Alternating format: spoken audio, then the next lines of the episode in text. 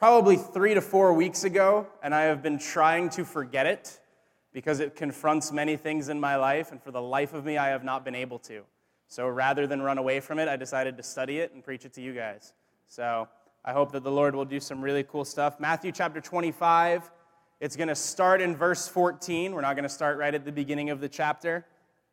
Matthew 25, verse 14. Anybody still need a Bible? Everybody good in that regard?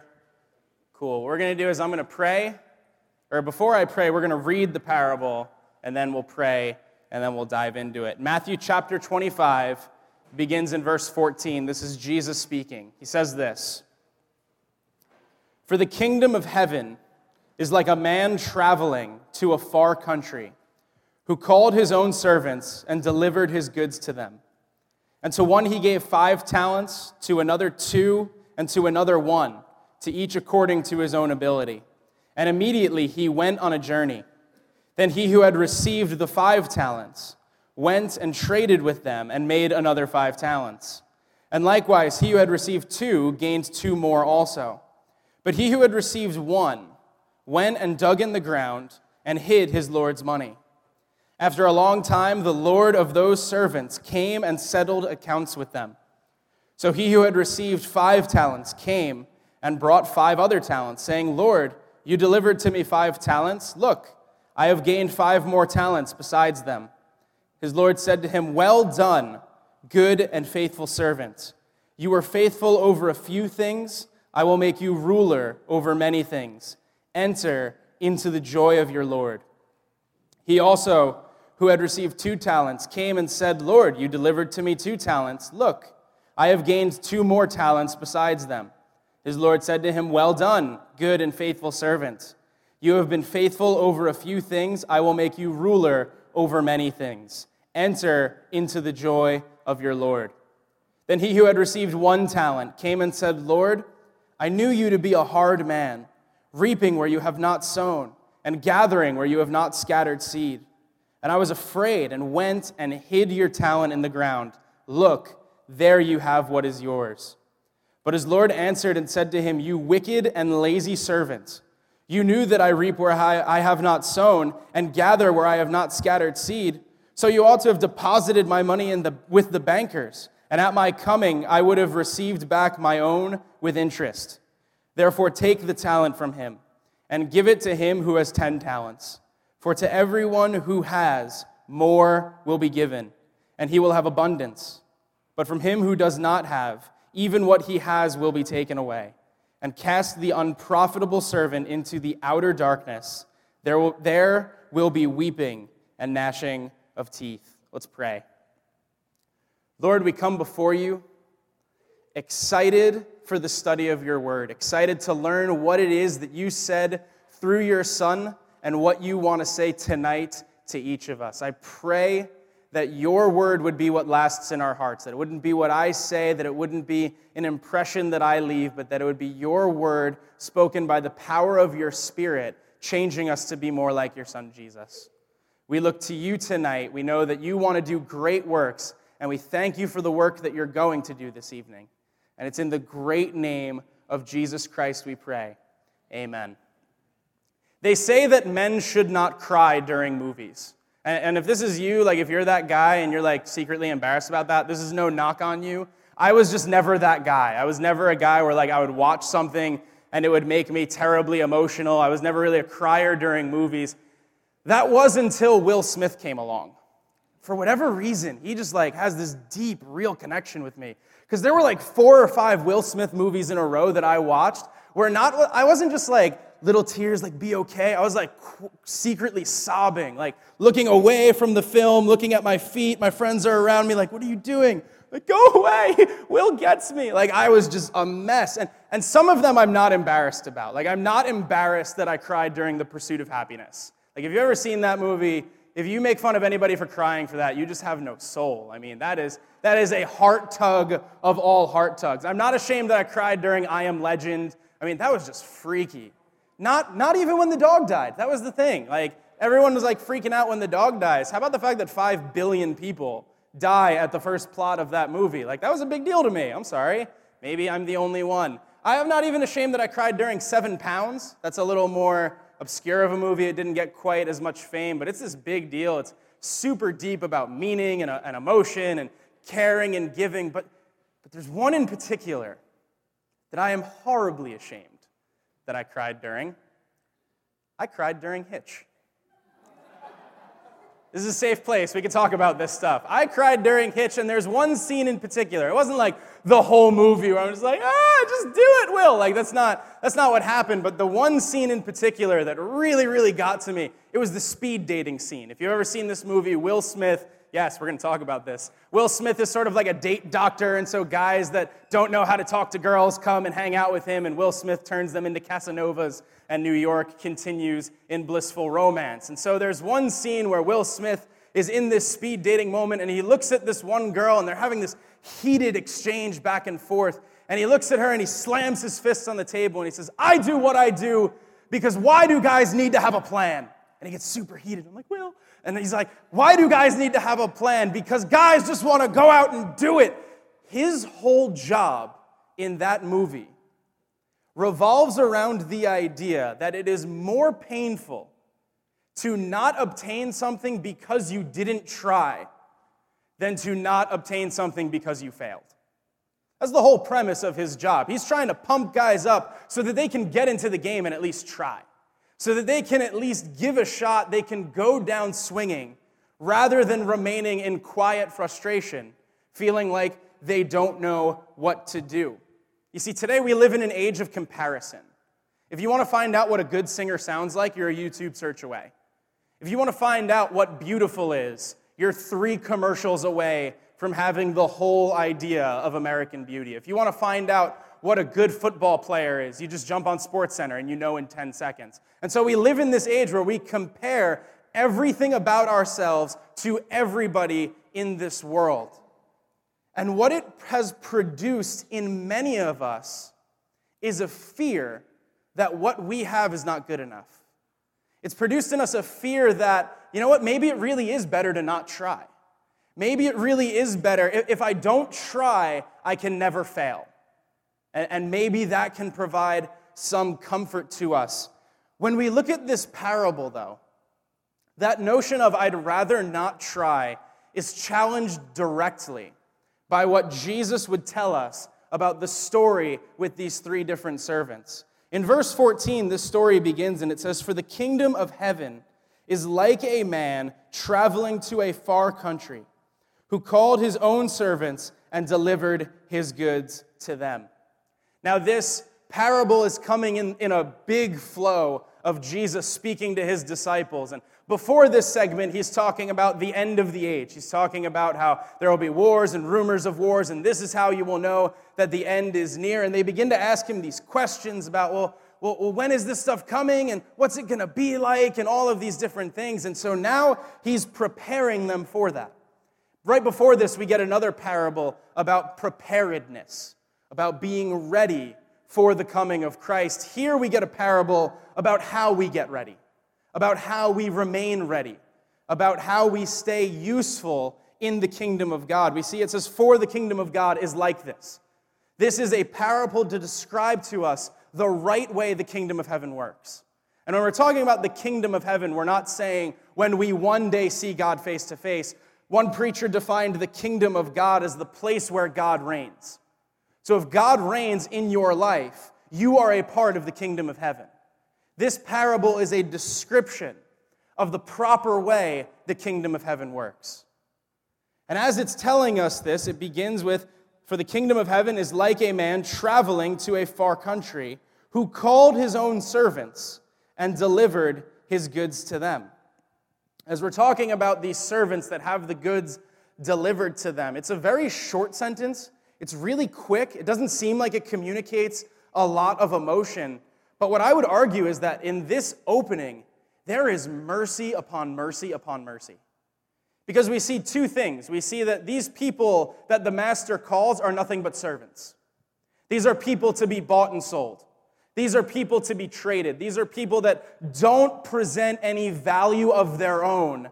And so they are forced to work in a household of value. These are people that do not present what the world finds attractive, that do not present what the world finds beautiful, what the world finds smart and worthwhile. These are not those types of people. These are servants who are paid and employed by another. And the master calls them his own servants and then delivers to them his own goods. What, the, what I first want you to see tonight, there are four parts to this message there's the treasure being given, there's the treasure being grown, there's the rewards being handed out, and then there's the dealings with the wicked servant. What I would argue from this opening bit is that all of us have been given some measure of talent. And what is incredible about this, what is beautifully merciful about this, is the people that this master delivers his own goods to have first been called by his own name. They are his servants. They are ones that he has brought in. They are ones that he has dealt kindly with. God gives to us, but under two conditions.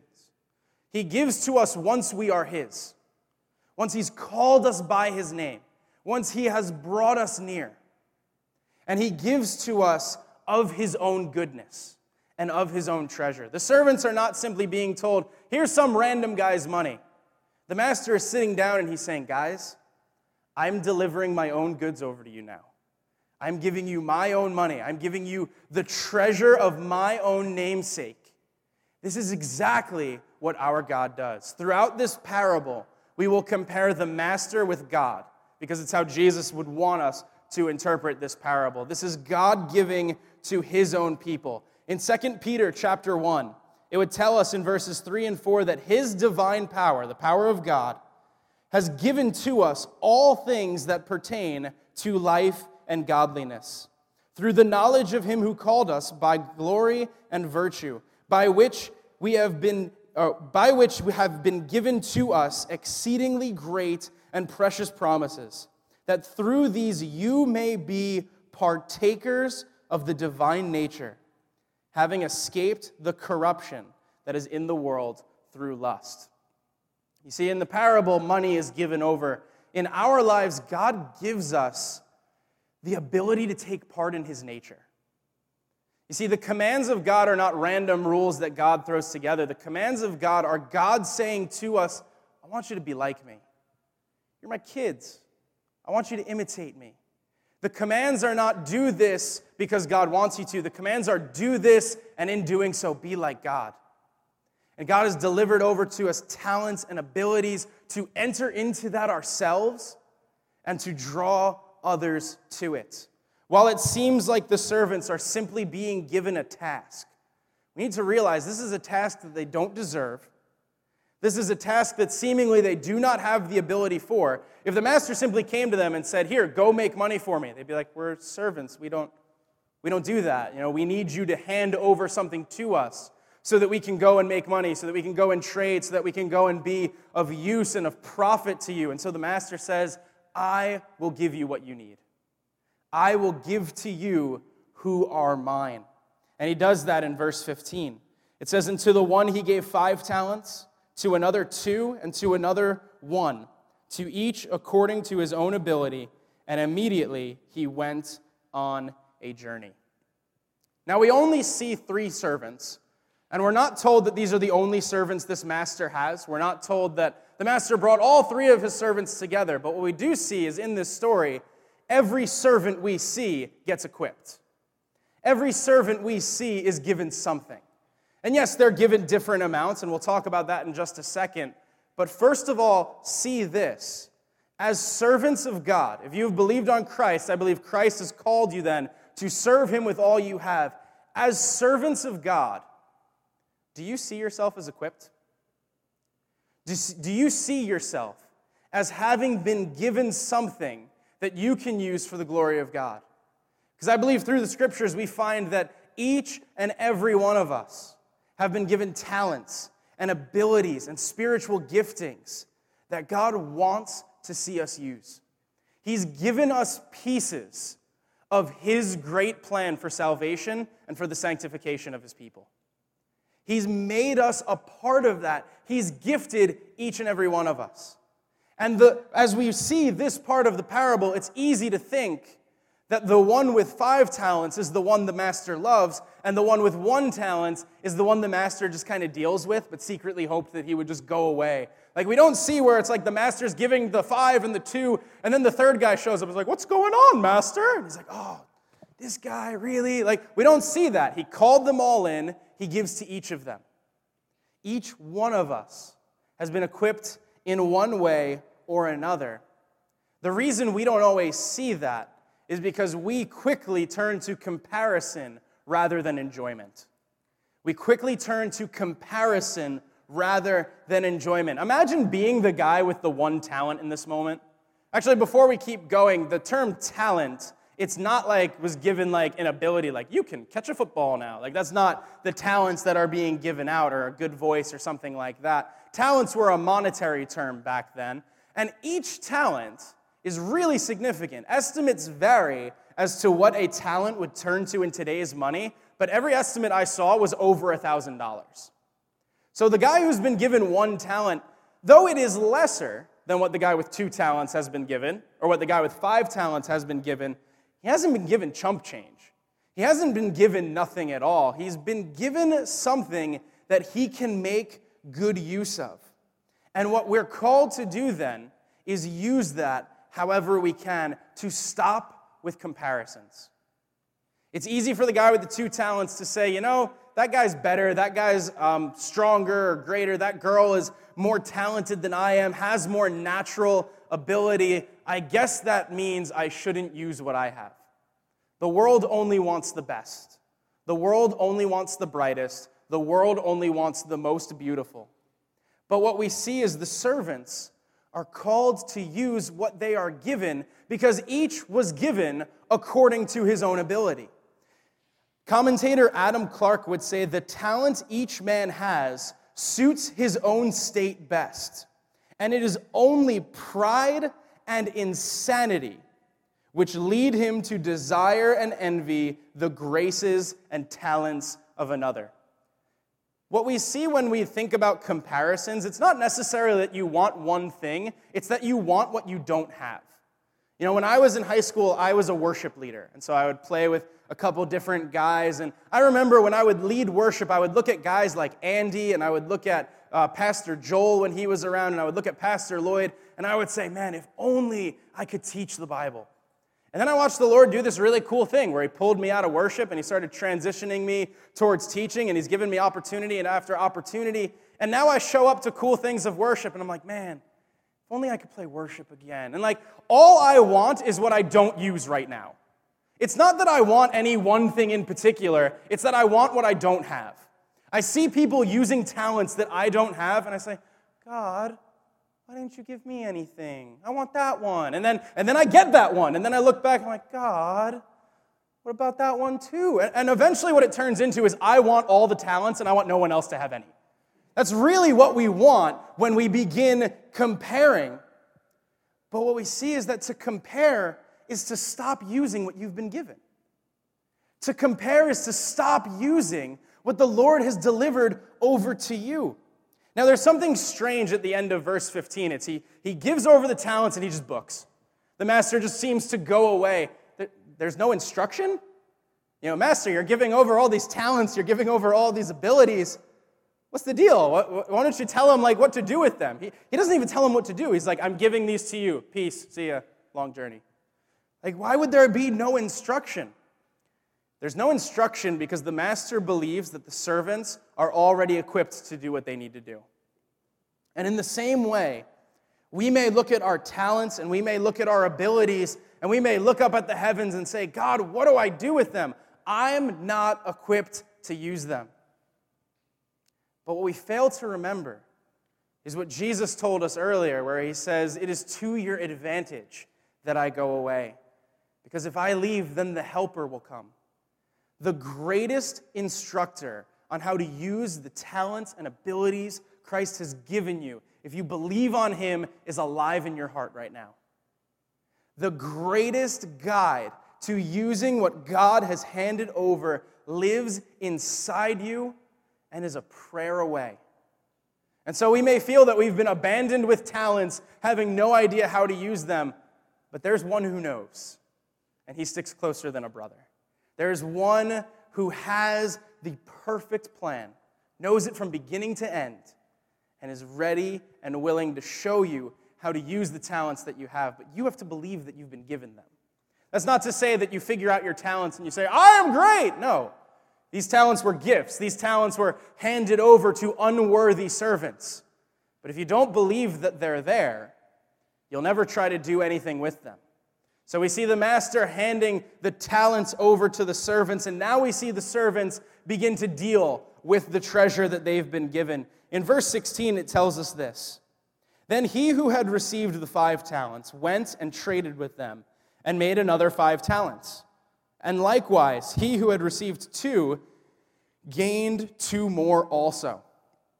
Now, there is no transition in the story, there's no hesitation. There's no, the servants sat down together and said, Guys, you know, I think we should try to make more money with the money that we've been given. There's none of that. There's just, and, and so they went. They were given treasure, they went. No in between. This is the natural result. This is the natural product of being given. There's only two implications being made. The first is that they acted immediately, and the second is that they sprung to their hard work. Those two implications are given that these, these people begin to act immediately and they do it as diligently as they can. One of the details that's very interesting that we don't get in this story is how long the master was away. So we don't know if these servants were working, and it says that they were trading with them, but we don't know what they traded or how they traded. Um, so we don't know whether they were working at this for, for hours, for days, for months, or for years. It only tells us that he went on a long journey. And so we don't know the specifics. We see that there's hard work and immediate action involved. With the gifts and talents in our lives, the goal should be to produce more of what God has already given. Now, I'm not saying that we should take whatever's in our lives and try to produce more of it. If there's sin in your life, God is not hoping that you produce more sin. But where there's spiritual giftings, where there's abilities, where there's gifts of compassion and, and generosity and teaching and admonishment and all of these different things, what the Lord would want us to do is the Lord would want us to take what has been given and do everything we can to produce more of it. Because you see, these servants in their master's house, what is precious is money. The, the master, clearly, the relationship that he has with the servants is a monetary relationship, it's an economic relationship. Well, with us, the relationship that we have with God is about the changing of our nature. It's about making us to be like Him so that we can experience everything that He is. We're called to take what we've been given and produce more of it, but too many of us don't. And verse 18 talks about that. It says, But he who had received one went and dug in the ground and hid his Lord's money. Now, it's not immediately apparent why he hides. It's not told to us in that specific moment why he goes and hides the talent that he's been given. But for many of us, we know the talents that we've been given, and we know that we hide them. And, I think there's a few reasons why. I think there's a combination of a few things. Some of us, we're afraid of rejection. We're afraid that we're going to use our gifts, we're going to use our ability, and people are just going to laugh at us. You're going to be like, nope, we, we don't want that around. No, you want to, you know, you have a gift of teaching. You want to tell me about the Bible? No, get out of here. You, you have a gift of encouragement? Don't encourage me. I'm good enough on my own. I don't need you. You want to be generous? Who do you think you are? You think you're better than me? Why are you doing that? We're, sometimes we're afraid that we'll be rejected. Or, you know, we want to serve and worship, and we're like, I, I have a voice, and you're afraid that everyone's going to be like, that we all hate, so, so stop it. You know, we're afraid of that. We're afraid of, of failure that we'll go out and we'll give it our best shot, and everybody at the end of whatever we've done will have to come up to us and say, Well, it was interesting. Like, like we're afraid that we're going to run into that moment. We're afraid of humiliation, that in that moment, we're just going to feel so down on ourselves. And we're going to wonder if we're ever going to be able to pick ourselves back up again. We're afraid of, of simply being different than other people. You know, it's easy to look at somebody else's gift and somebody else's ability that's been accepted that's been praised for it, that's been thanked for it, and say, I want to be that guy, instead of, I want to use what God has given over to me. There's all sorts of reasons we hide our talents, but we need to remember that there's a day coming where we will give account for what we did with our talents. In verse 19, it says, After a long time, the Lord of those servants came and settled accounts with them. Have you ever had a bad report, a report card that you knew was coming? Isn't that the worst feeling of your life? There was one time, honestly, I had a bad report card that was coming, and so I took it and I hid it, and I was so guilty over that, I threw up that night. No joke, that's a real story. That happened. Like, we have these moments where we know that there's judgment coming, we know that there's some retribution that's coming our way, and we do everything we can to hide from it because we know we didn't do what we were supposed to. We know we didn't handle our business before, so we're going to try and sneak our way out of our business now. We know that we didn't make good on the opportunity that we were given, so we're going to try to make anybody forget that we were given the opportunity at all. We're going to pull the card away, we're going to pull the account away, we're going to try to do everything we can to pull away that moment, but when the master comes back, there is nothing stopping him from asking about his talent. There's nothing that's going to stop him from saying, So, my servant, what did you do with what I gave you? He gave it to us. He's super interested in what happens with it. It's the master's money, it's the master's ability, it's the master's gifting to his servant. He's going to want to know. He's going to be interested with what we did with it. And there is a great reward for some and a great penalty for others. In verse 20, we begin with seeing the servants that are rewarded. And so in verse 20, it says, So he, he who had received five talents came and brought five other talents, saying, Lord, you delivered to me five talents. Look, I have gained five more talents beside them. His Lord said to him, Well done, good and faithful servant. You are faithful over a few things. I will make you ruler over many things. Enter into the joy of your Lord. Now, we would think if, if I were to hand over a thousand bucks to you and you were to go out and make a thousand more bucks, you would think that when you brought those back to me, I would be like, well done, you master of business. Well done, you brilliant mind. Well done, you person who profits me. But instead, the servants are only praised for two things they're praised for their goodness and they're praised for their faithfulness. How do they display both of those things? Well, this first servant who takes the five and makes five more, he displays his goodness by being more concerned with the goods of the master than with the work it will take to get there. The, the, the servant's goodness is shown in my master has given me something I do not deserve, and I want to make the most of it. I want to care for it as best as I can. I want to treat it so well that it becomes something even more valuable for the blessing of my master.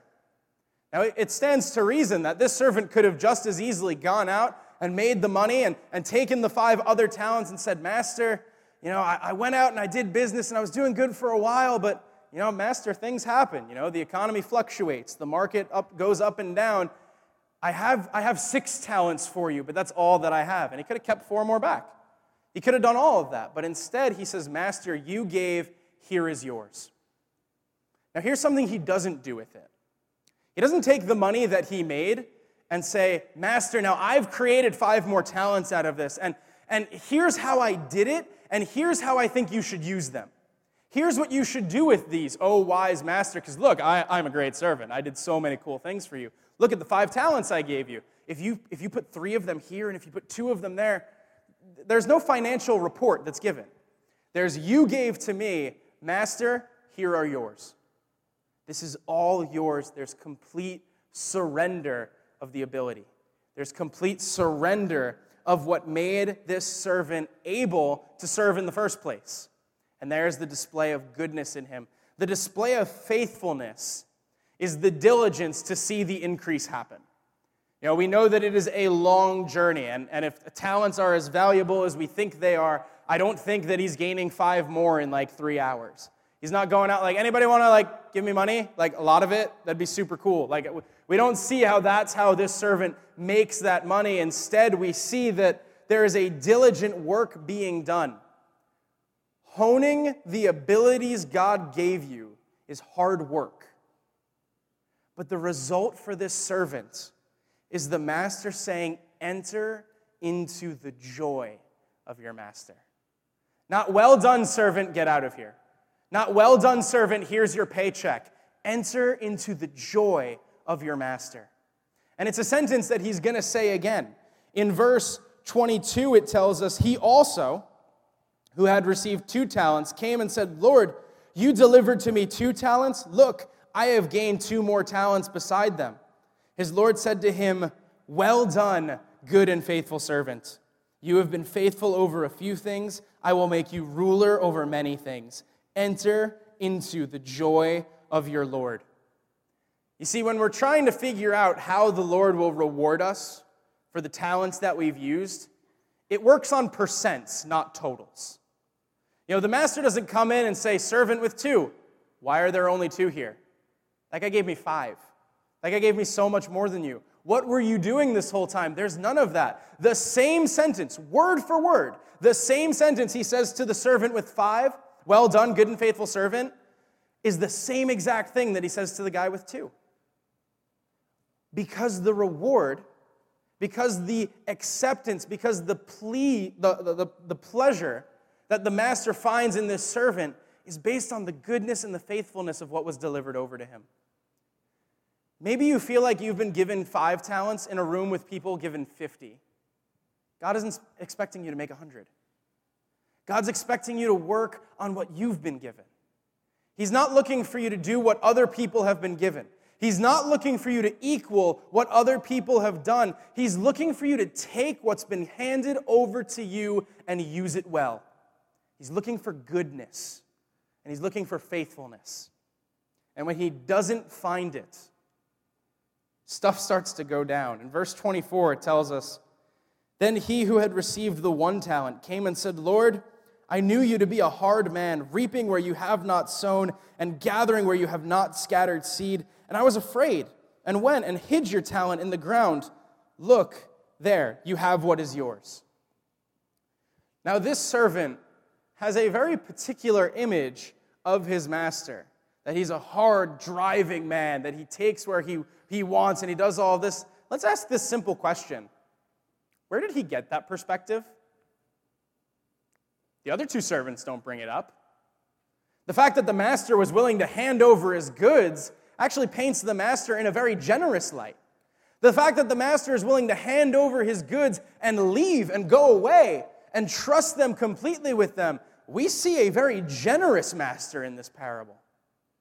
You see, this servant has a poor perspective of his master, and it drove him to fear and it drove him to run.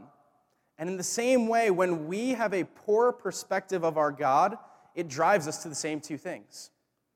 Rather than saying, Thank you, Lord, for handing anything at all over to me, I want to do what I can with it. When we have this poor perspective of God, that He's a harsh, driving taskmaster, it drives us to say, I, I don't want to fail. I don't want to ruin God's plan. I don't want to. I don't want to lose what God gave me. I, I might as well just run away from it. I might as well simply just not do anything with it. And the master is going to give good perspective. He says in verse 26 But his Lord answered and said to him, You wicked and lazy servant, you knew that I reap where I have not sown, and I gather where I have not scattered seed. So you ought to have deposited my money with the bankers, and at my coming I would have received my own back with interest. Therefore, take the talent from him and give it to him who has ten talents. When the master says this, he's really saying, okay, if this is who you believed me to be, wouldn't you have at least done this with it? If this was your perception of me, if that was what really motivated you to hide this talent, you would have at least thrown it in a bank. You would have at least tried to get me some interest. You would have at least tried to do the safe thing with my money while still giving me some sort of increase. The servant is rejected on two grounds his wickedness and his laziness. He's wicked because he doesn't care for the master's goods. The master has handed something over to him and he says, eh, I don't, nah, don't really want to. I don't want to work at, at moving here and there. I don't want to work at profiting my master. I just want to make sure that I still have my standing with my master when he gets back. I just want to be okay. I don't want to do anything praiseworthy, but I don't want to lose it. And I don't want to lose my standing. I just want to stay just where I am. And in, and in doing that, he shows disregard for the goods of the master and shows a selfishness that makes the master call him wicked. And he calls him lazy because there's no diligent work being done. As the other servants were faithful in working to multiply the goods, this servant is lazy and runs from it. And what's interesting is this it's very possible that the work he did to dig the hole, to put the talent in, was actually more work, or at least comparable, to what the other two servants had to do to trade it anyway. In trying to be lazy and trying to satisfy his own desires, did he really gain anything? Did he really get out of diligent work? Did he really get out of something? He had to fuel his own laziness. He had to put the effort in to be lazy. He gains nothing, and the master takes from him. This parable concludes in verses 29 and 30. It's saying, For everyone who has, or for to everyone who has, more will be given and he will have abundance. But from him who does not have, even what he has will be taken away. And cast the unprofitable servant into outer darkness. There will be weeping and gnashing of teeth. Now, is this to say that if you don't use what the Lord has given you, God's going to cast you away? No, it's not that we have to earn our salvation. It's not that these servants are welcomed into the joy of the master because they've worked for it, but rather the lazy servant who doesn't care for the master's goods shows that he was never a servant at all. The servant who doesn't do anything saying, I want to benefit my master, who's benefited me, that servant shows he was never truly a servant. He was a servant in name, but never in deed. When we hide our talents rather than use them, we hide a small piece of God's plan for saving the world. When we hide what God has handed over to us, we hide a small bit of what God wants to use to make his church pure. We hide the nature of God from the world because we're not good, because we don't care for the good of the kingdom of heaven, or because we're not faithful and we don't want to put in the diligent work. I don't know about you guys, but when I reach the end of my life, I don't want to die from a heart attack. I don't want to die in my sleep. I want to die from exhaustion.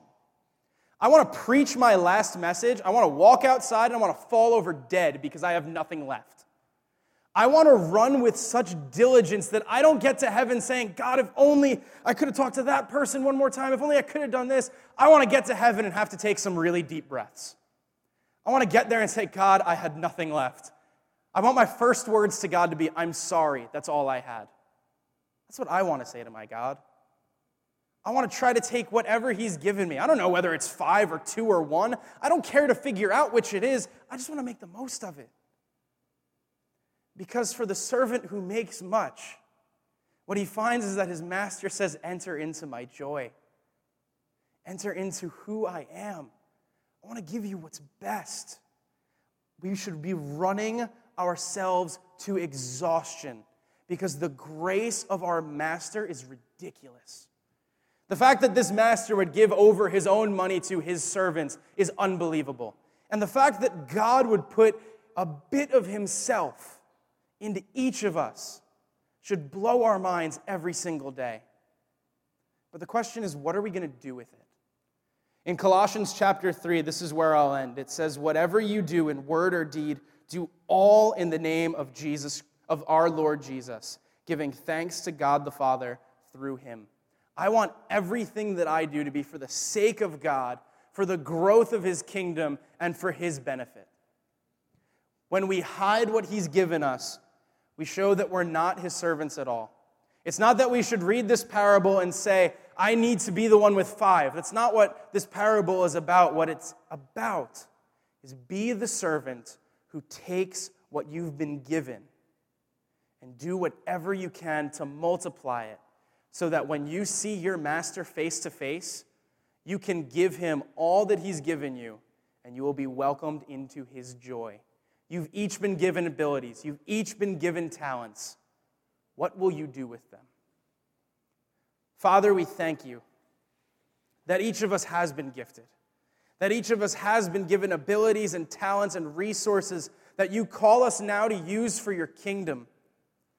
And Father, there are many of us where fear stops us, where fear of rejection or fear of failure or fear of coming before you at the end of our lives having not done enough, it slows us down. But God, we just want to thank you for the fact that you gave us the talents at all. And when we see you as a generous master who's given to us of his own riches, that encourages us to run. Lord, I pray for that the people in this room who have been given gifts and abilities that are not running with them and working with them and trying to multiply them, Lord, I pray that you would encourage them tonight. That you would take away the fear of failure, the fear of shame, the fear of rejection, and that they would run with everything they have to multiply the talents that you've given them. And Lord, for the people that have been given talents and are working on them, pray that you would give them the diligence to keep running, that you would give them the ability to stay faithful and you would give them your own goodness, that they may be good with what you've handed over to them. Go before the rest of this night, God. We want to be made more like you in it. It's in Jesus' name we pray. Amen.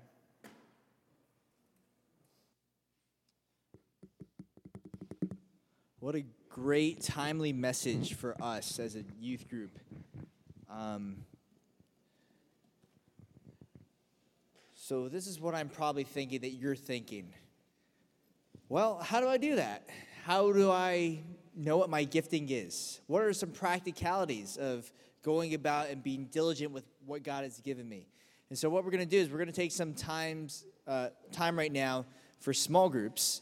And so, divvying you guys up in freshmen on this side, guys, girls, freshmen, sophomores, juniors, seniors, all the way in the back in a second. Um, wants you guys to really be thinking about this on how you can use the gifting that you're given by God.